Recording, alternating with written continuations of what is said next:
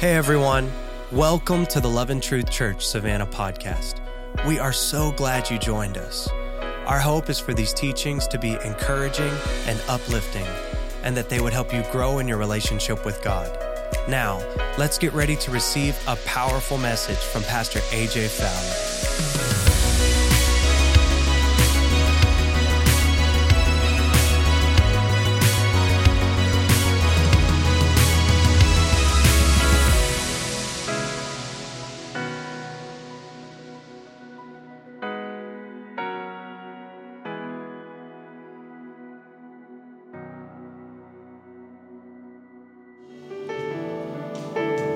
Before I jump into my message this morning, first off, most of you know, most Sundays we are a live stream campus, and we get the opportunity to hear from our lead pastor, Pastor Eddie, and as he come out of a powerful series this past week on When God, and there's just so many different scenarios there that he brought, but I have been reviewing that and looking back over that, especially last week, very, very powerful and profound, and I believe that if many of you, those of you that were here last week, you were able to hear that message. We are in a season where, I hate saying that. Season's almost just like it's a cliche phrase. Everybody knows that. We're in a season. Of course we're in a season. We're always in transition. You're always going to be changing. So guess what? And there's a little bit of a nugget of truth.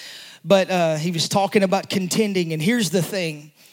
In these last days, if I could say it that way, do you understand that we're in the last days? I don't think we're in the last day, but we're in the last days according to Scripture. I believe that since Jesus left this earth, it was constantly, even the apostles that wrote about it, was talking about Jesus' return. And I believe they were expectantly awaiting it in their day, in which so many people say, well, I'm tired of hearing about this Jesus coming back stuff. Well, that's how you be sober and vigilant. That's how you're on your toes as a believer. Now, let me just say this. I grew up in a church where we sung a lot about going to heaven, and I believe that we ought to continue. We talk about Christ alone. There's a verse in there that talks about seeing Jesus one day, standing before him face to face, and how joyful it's going to be. But here's the thing that can happen at times is that, and this actually ties into what I'm talking about this morning. I'll get there.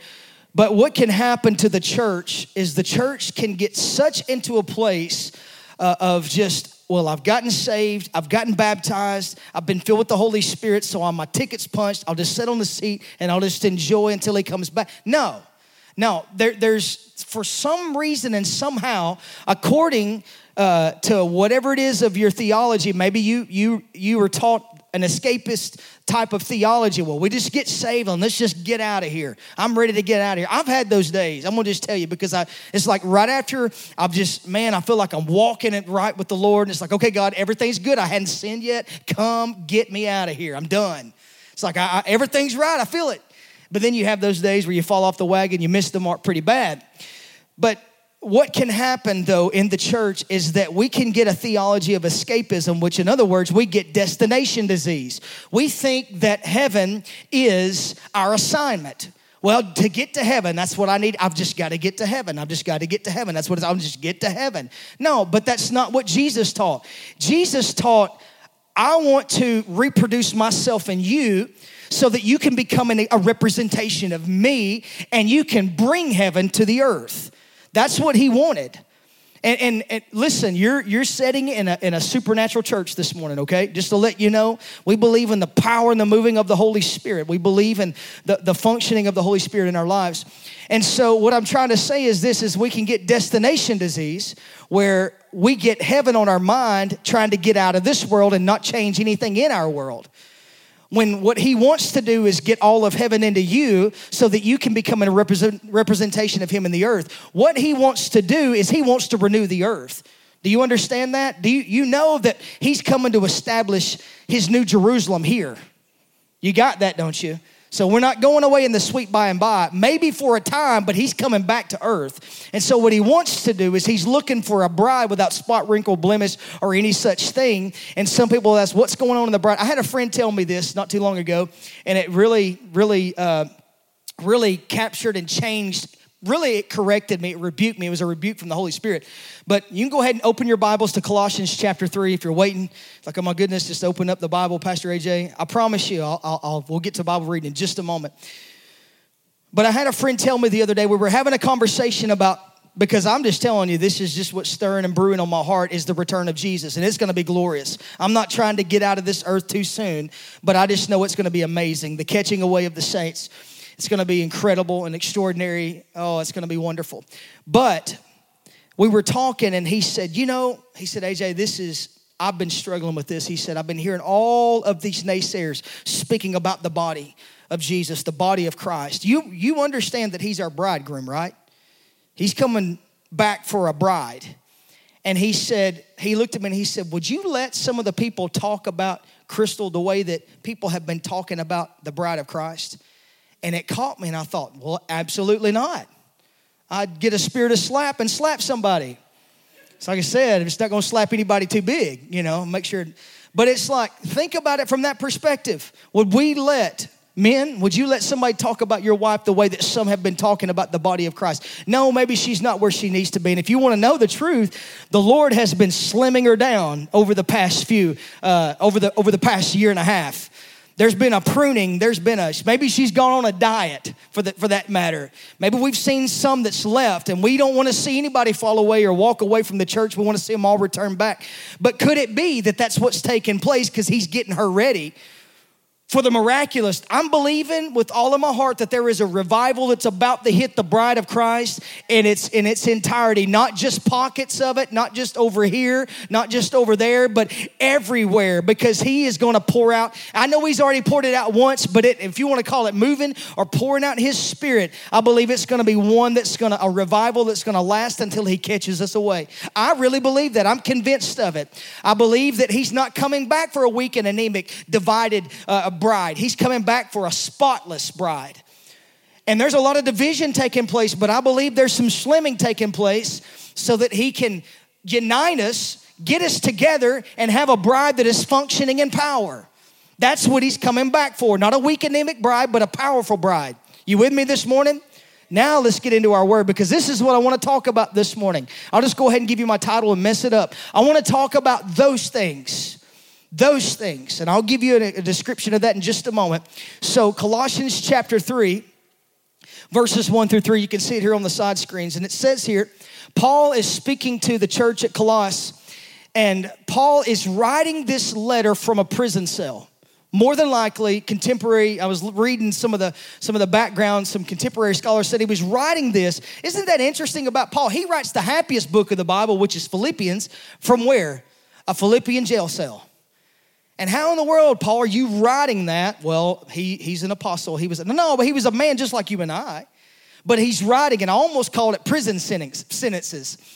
But he says, if you then were raised with Christ, what is he referring to? He's talking about water baptism. If you then have been raised with him, you're identifying with him in his death, his burial, and his resurrection, which is water baptism. You take on the authority of the name of the Lord Jesus Christ. He says, seek those things. Say that, those things. Seek those things. Well, wait a second, Pastor AJ. Doesn't the scripture say that signs follow them that believe? Well, here's my question. Are any signs following you? I'm going to challenge you, and then I'm going to flip it and bring you into a good place. I promise you. But right now, I got to step on your toes and challenge you, because I'm challenging myself. When I saw this in scripture, I thought to myself, are any signs following me? The answer is sometimes. I am not striving and looking for signs, because signs in and of themselves, they're leading me somewhere. But at the same time, signs are, if I could say this, signs, wonders, and miracles are a secondary consequence of a primary pursuit. Let me say it again. Signs, wonders, and miracles are a secondary consequence of my primary pursuit, which is what?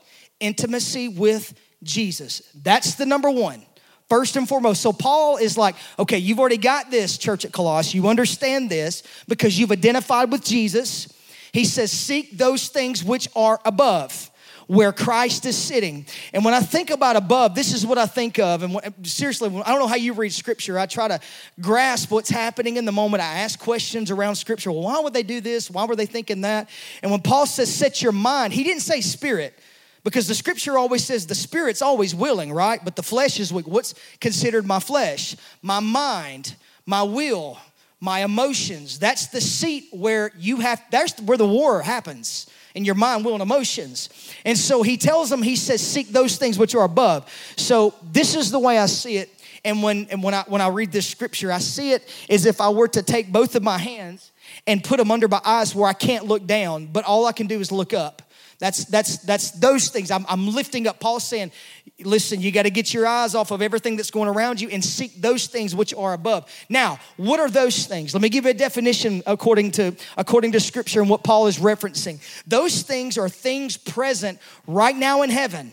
So think about the activity that's taking place around the throne of God. What's happening? Worship. There is constant worship. There is fear of the Lord in that place, or all around heaven. The Spirit of God is He. Could it be said this way that people always say, "Well, God is in heaven." Well, y'all have heard me say this before, but could it be that God is so vast and so big that all of heaven is in Him? Think of it from that perspective. Really great thing, right? Because I don't think that anything contains God. We contain Him, but it's only according to what He's. I'm getting way off on this. I don't want to do that. We are containers for God because He allows us to contain Him. But all of heaven resides in God. Let me keep going. Those things in heaven, the regenerative work. You understand the Holy Spirit is, He regenerates you. He revives you. He transforms you. If someone says, well, I'm a believer, but nothing has changed, your lifestyle doesn't change, you continue down the same path of sin, have you really been saved? The answer is no, probably not.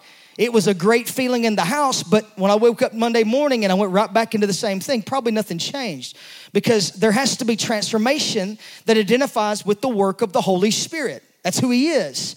So there's regenerative work, the regenerative work of the Holy Spirit. There's signs. There's wonders in heaven because there's thunderings and lightnings around the throne. Just read Revelation and see what's happening right now. There's a sea of glass. It's a beautiful sight. All of these things.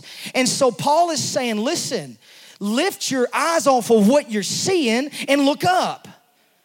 Because the problem right now in culture, everybody's wanting you to look at me. Look at me. Look at me. Look at me. Look at my post that I just put out on social media. Uh-oh.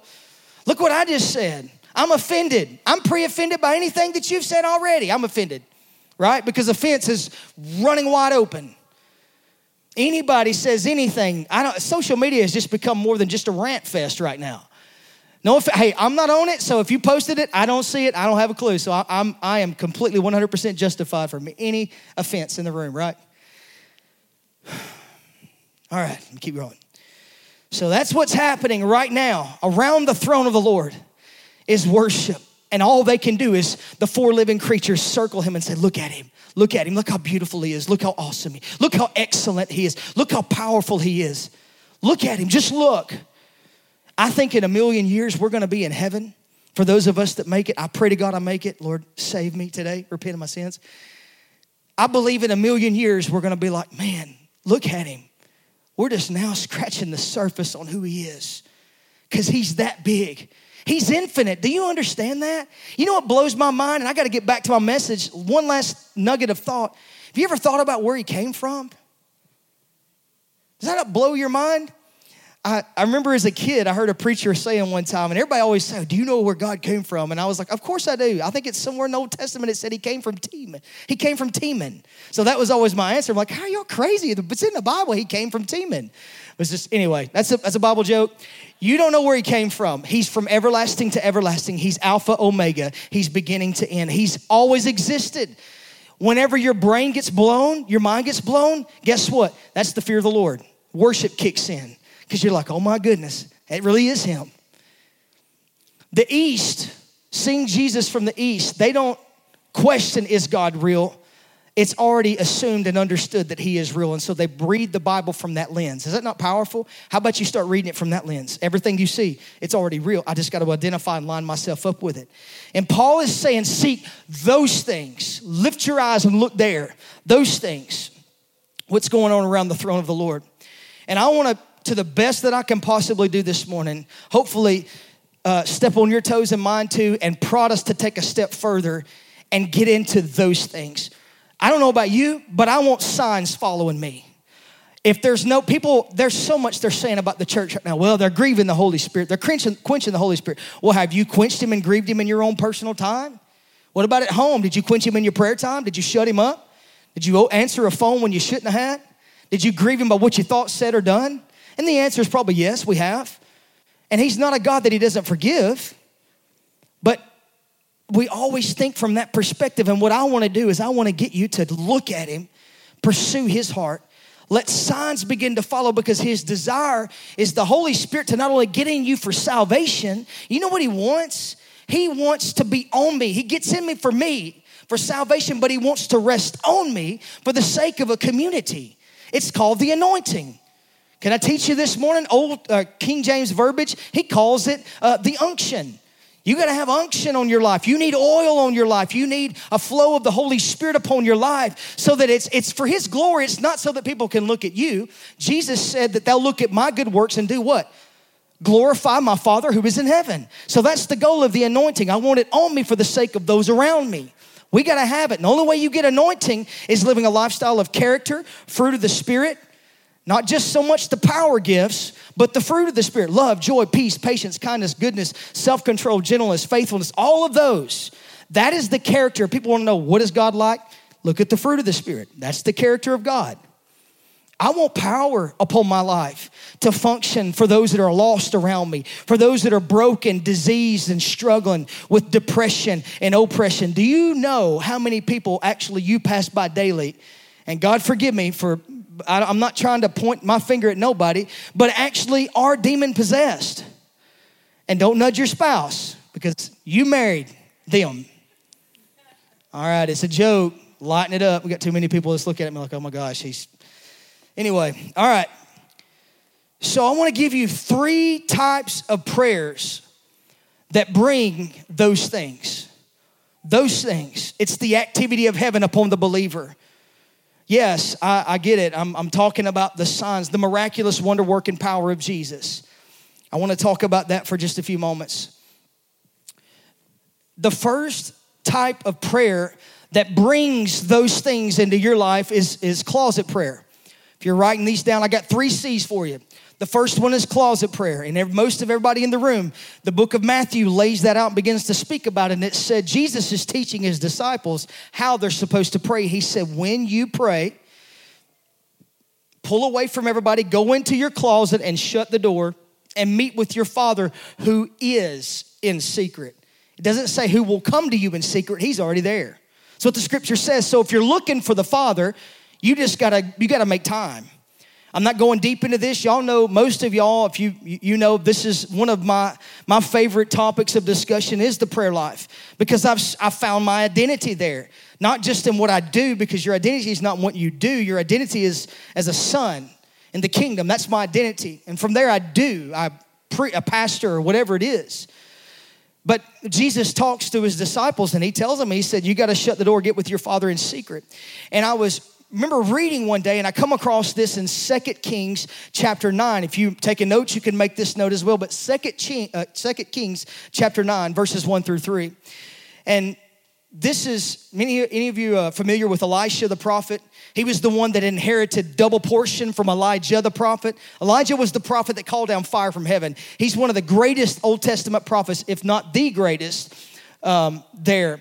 And so Elisha said, I want double what you've got, Elijah. And Elijah says, well, if you see me get caught up into heaven, you can have double upon your life. And so Elisha sees it, receives double. Now he is, not only has he surpassed what his spiritual father did, he's already planted a school of the prophets, the sons of the prophets, and he's expanding. And the Lord begins to speak to him. And so Elisha says, he pulls one of the sons of the prophets, one of his students, and he says, listen, I need you to take this flask of oil, which oil represents the Holy Spirit, okay? If you ever see any of us using oil, that's what it's in reference to, anointing, laying hands upon people and praying for the sick.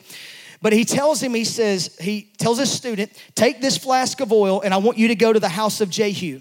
Now, Jehu's a bad dude. This guy, you look according to him, he's brutal. He's ruthless. Whatever he's commanded to do, he's going to do it. Now, he had his flaws and his issues, but he was a mighty warrior. So he's told to take the flask of oil, get Jehu. He says, when you see him, make him rise up from among his friends and pull him into, and I love this part, pull him into an inner chamber, pull him into a room and shut the door. So, and that's where Jehu receives his anointing, because in the Old Testament, they didn't just take a little bit and put a cross on your forehead and pray. They took a flask and they poured it on your head. They wanted to make sure that you were covered. And that's powerful. We need oil. We need, oil represents an assignment. Oil represents yoke-destroying power that you can't do it on your own. And that's the problem. We got too many people trying to function without unction. I'm not trying to rhyme and all that stuff this morning, but we got too many people that's trying to function without any power on their life. They're trying to minister, for lack of better terms, without any anointing upon their life. It's all, and we always try to equate it with the stage, but in your life, I don't care if you're a school teacher or you're a nurse, we're trying to function and do our job. Do you understand? That the Jews and their lifestyle and ancient, well, they still do it in Judaism to this day. Whatever they do it as unto the Lord. Can you imagine if you embraced your job and you begin to walk in there tomorrow and you said, God, I need fresh oil before you walked in the door. I need fresh oil in my life. I don't want to do this. It's just at the end of the week, I get a means for my work this week. But God, I want to do it as unto the Lord, because there's people that are watching. There's people that are listening to the things that I say and what I post and what I do. They're watching me. But what if we just begin to function in whatever God's called us to do with an anointing upon our life? Because it's the anointing that destroys the yoke. Jehu went out from that place and began to perform the works of the Lord. He became king. Could I say it this way? In your closet, when you go in and you shut the door, you begin to shut the rest of the world out. You begin to shut out some of those people that don't belong in your life in the first place. And you come away with the Lord and say, God, I don't have an answer for tomorrow. I don't have an answer for the end of the month, but I'm coming because you and I need to talk. And what you find is that you walk out of there with a grace to walk out your calling. You walk out with an anointing upon your life and a fragrance, as Paul talks about in 2 Corinthians, the gospel of Christ has a fragrance, and I walk out and I walk into a place, and all of a sudden people begin to take notice, not that it's about me, but because God's put his hand of approval upon my life, and doors begin to open, God's blessings begin to flow. But sometimes it may not go that way. Sometimes it can go the other way. But you know what? I'm not at it alone. I'm not performing for anybody. I'm just releasing who he is through me. You with me? That's what the closet prayer is about. It's about shutting the door, shutting pop culture out of my life, shutting no social media and news media and all the naysayers and all the negativism, if that's even a word, shutting all that stuff out and saying, I don't need this stuff, God. I need you. Because I know that if you'll touch my life, doors will open that no man can shut, and you'll shut doors that no man can open. Come on, are you with me this morning? I know we partied hardy last night. I said at first service, man, I don't know who partied hardy, the first service or second service. Big day yesterday. But I'm just saying that God intends for me to live with something upon my life that outlives me. He's in me for my sake, for salvation, but he comes on me with his anointing and with his power for the sake of those around me. You with me? What if on this next business trip, you hop on that jet and you begin to fly out. And as soon as you walk into the airport, because you become aware, you've been spending time with the Lord, you built intimacy with him, you just shut everything out. God, I'm coming after you. What if all of a sudden somebody walks by you and they say, wait a second, sir, can I have a conversation with you? Or ma'am, what is it? Something about you makes me, I don't know the word. It's kind of like, I don't know, it's conviction. I just... my sins are before my eyes. Because when I walked past you, I became aware, and I don't even know what it is. Could you talk to me about that? Could you answer them? Could you give them an answer for the hope that's in you? You know what that is, sir? That's called conviction. And the Holy Spirit's on me because God he wanted to save you this morning. He intends to see you give your life to Jesus Christ today. Not everybody, not all the lost are going to come into a church setting. You understand that, right? They're not coming into the house. I wish they would, but it's when I go there. It's when I walk by someone sick and diseased. And now, you know what? I've had more people that hadn't been healed than has, and I've found myself coming right back into the prayer closet and saying, God, you're going to have to tell me why you didn't. But the prayer closet is a place where I pour out my heart before the Lord. Don't just pour out complaints, because you'll leave just as much frustrated than you did when you came in. It's all about him. Talk about what he wants to talk about. But the closet. The second one is this, constant prayer. Now, how? That's hard. I mean, it's just like, what am I just going to go through my day and just constantly be praying? No. But I think it's an attitude. Constant prayer is the scripture talk. This is Paul that coined this. He's the one that's talking about this. But in everything, by prayer and supplications. It's being in an attitude of constant prayer. Paul said, pray without ceasing. What does that look like? Again, it's your attitude of the heart. I think it's one of those things, because when I encounter, you have to taste and to see first that God is good. That's an encounter with the Lord. That can happen in your own personal time, listening to worship song at home, at a church setting where the presence of God just arrests you and you just begin to weep and cry, and it's so awesome. And sometimes it's not weeping and crying. Sometimes it's just simply feeling the overwhelming sense of peace coming over you in a time when you're just wore out. It's just the peace of God. And that encounter begins to produce an attitude of transformation where you're just like, man, whatever that was, I got to have more of it. So you start chasing that, because it's called pursuit. It's called desire. You encounter him again, and it just builds and builds and increases to where there's a pursuit for God, and there's an encounter with the Lord, producing pursuit and encounter, and it's just constant. And so from that, throughout your day, you learn how to become aware of him. I can remember plenty of times, and I've told this story, working construction work and being out at the mixer, mixing mud and mortar. We call it mortar, we call it mud. And be out there at the mixer and just be praying in tongues, praying in my understanding, singing a song, because the mixer was loud enough so nobody was going to hear it. So I was just seeking God. And it would just be moments that I'd become mindful of him, and he would come down and touch me, or he would touch me in the moment, just being aware of him. You understand the psalmist says, I incline my heart to your testimonies. So in other words, that means my heart was naturally declined, or possibly many of us go through life reclined, just that whatever happens, happens.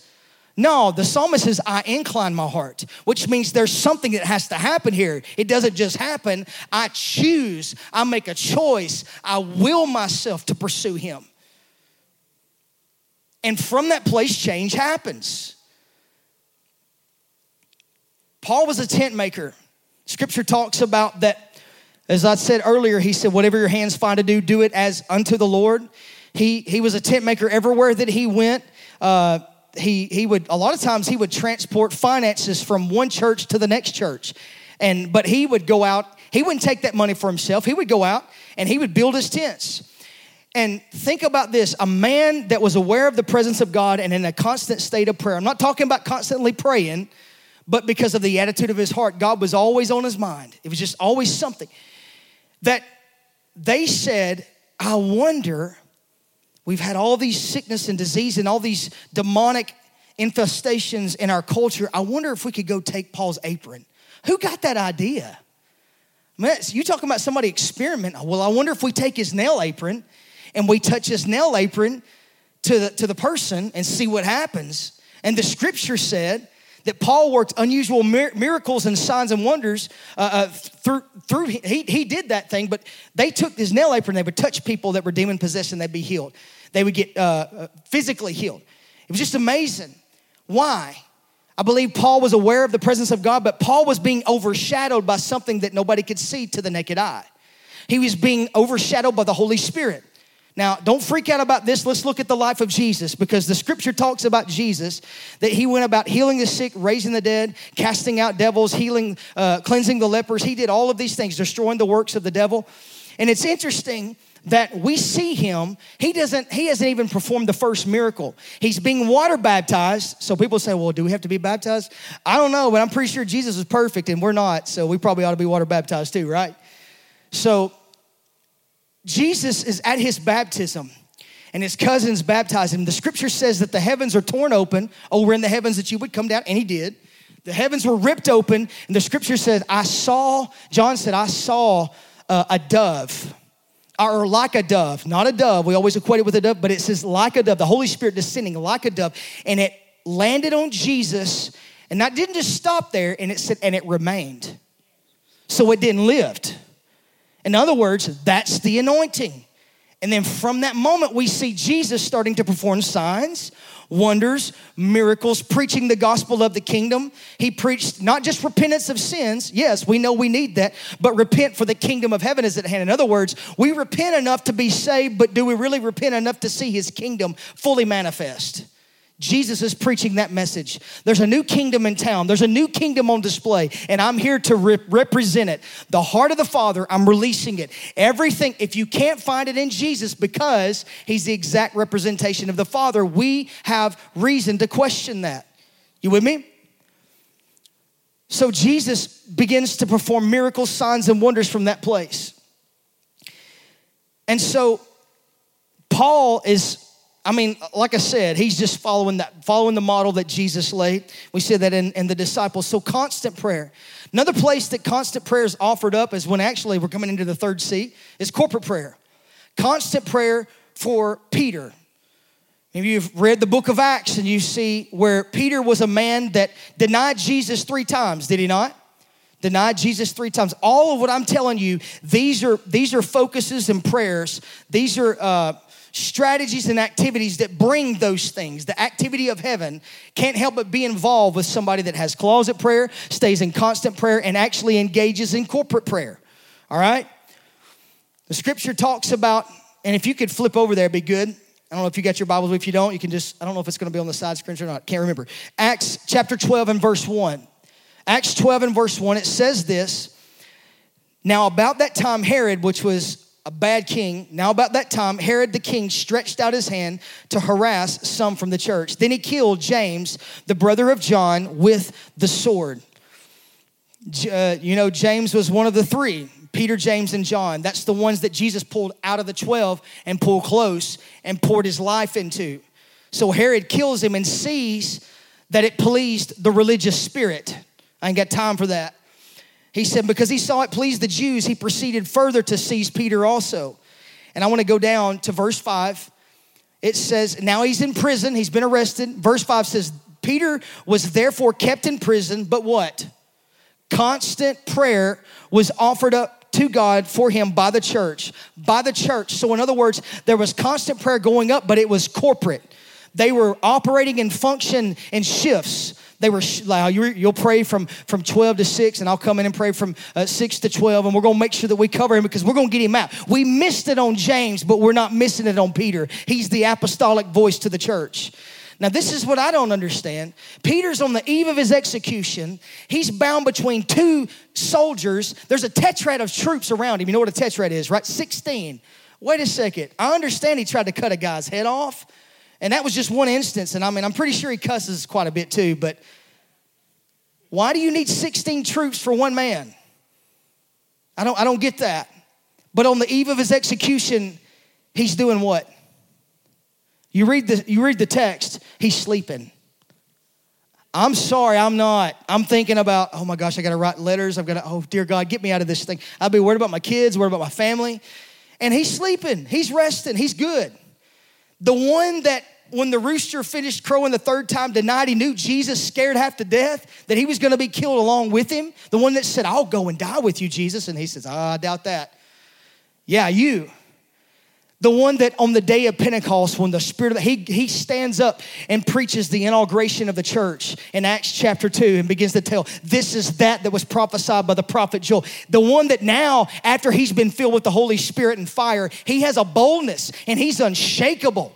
He's at the point, he's like, hey, you take my head, that's fine. To be absent from this body is to be present with him. I'm good. But he's asleep, and an angel has to walk into his moment, punch him in the side and get him up and lead him out.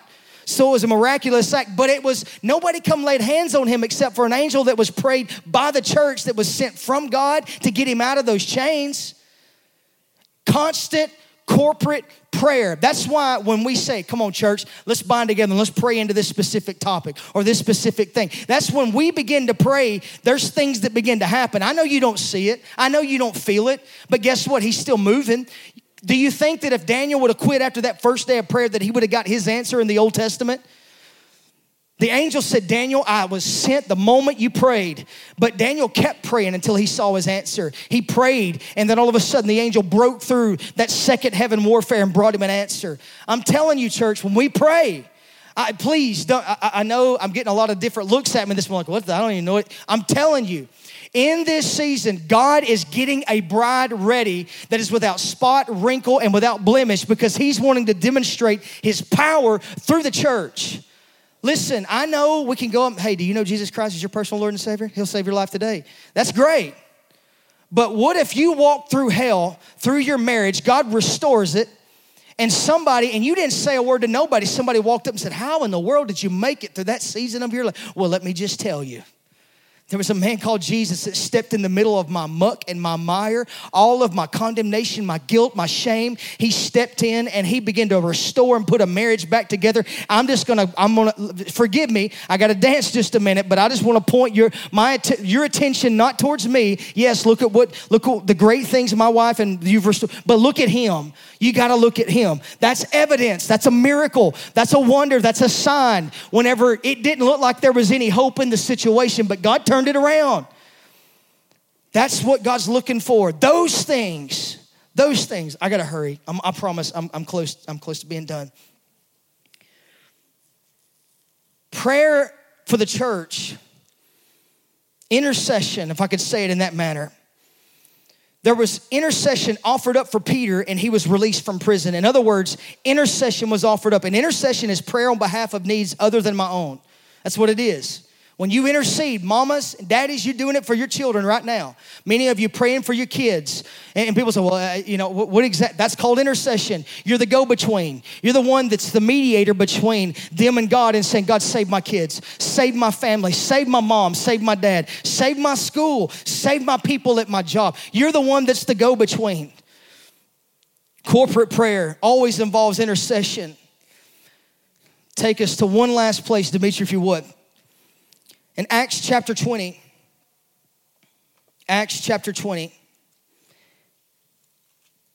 Don't put it up just yet, Susan. Hold on one second. Paul, this is some 20 to 24 years after the resurrection of Christ. And Paul has seen so much great things happen, and all his trips, his missions trips, and just God has moved in so many different powerful ways. And Paul tells them in verse 22, he says, they begin to talk to him, and he's knowing that he's got to go to Jerusalem, but only bad things are awaiting him to go to Jerusalem. It says, and see now, I go bound in the Spirit to Jerusalem, not knowing the things that will happen to me there, except that the Holy Spirit testifies in every city, saying that chains and tribulations await me.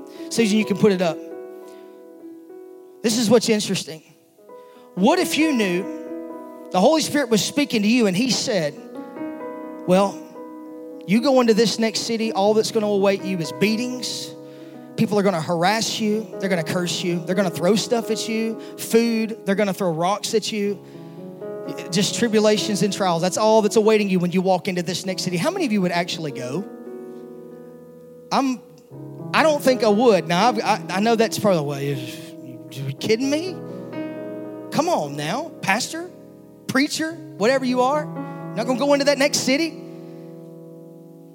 This is a true sign and a mark of the calling and the maturity of what Christ can do through you, in you, right here with Paul. But what Paul says in verse 24, yeah, I see what's going on in culture. Yeah, I see what's going on around me. I hear what they're saying. I hear what politics is running their mouth about. I hear what Capitol Hill's saying. I hear what Fox, I hear what CNN, I hear what Facebook, I hear what Instagram, Twitter, I hear what this one said and that one said, and all the naysaying that they're saying. But none of these things move me. None of these things move me. Why? None of these things move me. Why, Paul? Because I shifted my eyes from looking like this all the time, where I couldn't look up. I always looked and seen what was happening with this person and with that person and what they were saying over there. And I said, no, I've set my mind on things above. So those things are what I'm moved by. None of these things right here move me. None of this division, none of this strife, none of that stuff. It grieves my heart that we can't find a middle ground in unity and see it and do whatever we're doing in the spirit of Christ. Yeah, I'm vaccinated, unvaccinated, mask or no mask, who you voted for on the left, the right, the center. It's kind of like what I think it was Billy Graham said that one's for the left wing, one's for the right wing, and he said, but I'm for the whole bird. I'm for the whole bird. And I pray for the nation. So many are divided. There's so much stuff going on. And Paul said, these things are happening before my eyes. There's always been political upheaval. There's always been division on this or on that. There's always been racial tension here, racial tension there. I'm not excusing it. It's absolutely wrong. I hate it by all means. But all I know is I get along with the Lord. I shut the door and get into my closet and pray. God, give me a message. Give me an anointing. Give me something to change. And I'll walk in a constant attitude of prayer. God, I miss my days where I struggle at it, but I've got to have that attitude. Fix my heart. Give me purity of heart, integrity and character. And God, help us to come into the church and walk into a corporate anointing where the blessing of the Lord rests upon these people. So when I don't know about what that church is doing now, I pray for them, but in this house, let us become one of prayer, that when we leave and walk out of this house, there's something on my life that when I get around them, maybe they're convicted of their sin. I'm not trying to force that on them. Or maybe I can bring in healing in some capacity. God, just use me. That's what I'm trying to say. I'm going to set you free with this statement. You stand to your feet. Because a lot of people point to ability. A lot of people say, yeah, but I can't. Yeah, but I can't. Yeah, but I can't. I'm disqualified, because if there's anybody in this room that should be more disqualified from any aspect of ministry, I'm going to raise my hand and say, you're looking at the guy right here. I'm just saying. But God, who is rich in mercy. Mercy. Whenever for my sins that I should have been judged, Jesus was standing in the courtroom and he said, mercy. Mercy, mercy. The Father looked down on my life and he saw the blood of Jesus. He didn't see my sin. He saw blood. The blood of Jesus. There's so many stories in this room of breakthrough. There's so many stories and testimonies to the goodness of God. Stop looking at what's not and start looking at what is. It's not your ability. You know what it is? You can finish it. It's my availability. Are you available? That's all God needs.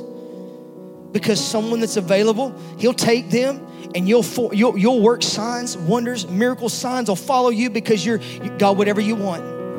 I don't want delayed obedience, because that's disobedience.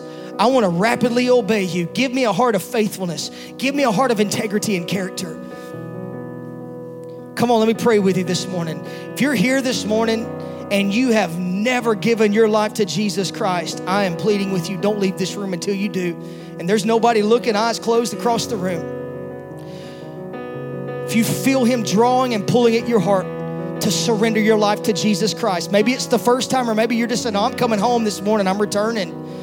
Lift your hand so I can see anybody in the room. I commit my life to you, Jesus, today. God bless you. I see the hand. I surrender to you, Lord Jesus. You're mine and I am yours. Father, fill my life. You're good and you do good. Teach me, God, to follow you today. Holy Spirit, direct my steps. You're not looking for my ability. You're looking for me to be available. Cleanse me, wash me, use me, refresh me, revive me, restore me, redeem me, oh God. Yeah. Thank you. Well, I just want to take just a moment. I feel like the Lord's beginning to move over some hearts today. Let the Lord begin to touch your life. Give him space. Give him room.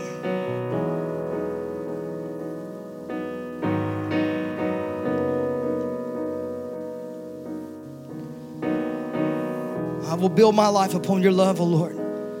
It's a sure and strong foundation. I surrender to you, Jesus. And every morning I get up and I pray this. I yield, I surrender, and I submit to you, God. My day, my life, my family. Help me to live with my hands wide open. Help me not to clench anything and hold it close. Help me to live with my hands open. So if you put it in my hands, it's a blessing. If you take it out of my hands, I don't become greedy and want to hold it close. Come on, can we live with hands open wide as we walk out of here today and let God begin to put into your hands what you need and remove what you don't. Thanks so much for joining us today. We pray you are able to take something from this sermon and apply it to your life. Also, feel free to share this with your friends and family. And if you'd like to contact us, you can email us at loveandtruthchurchsavannah@gmail.com. We hope you have a great week.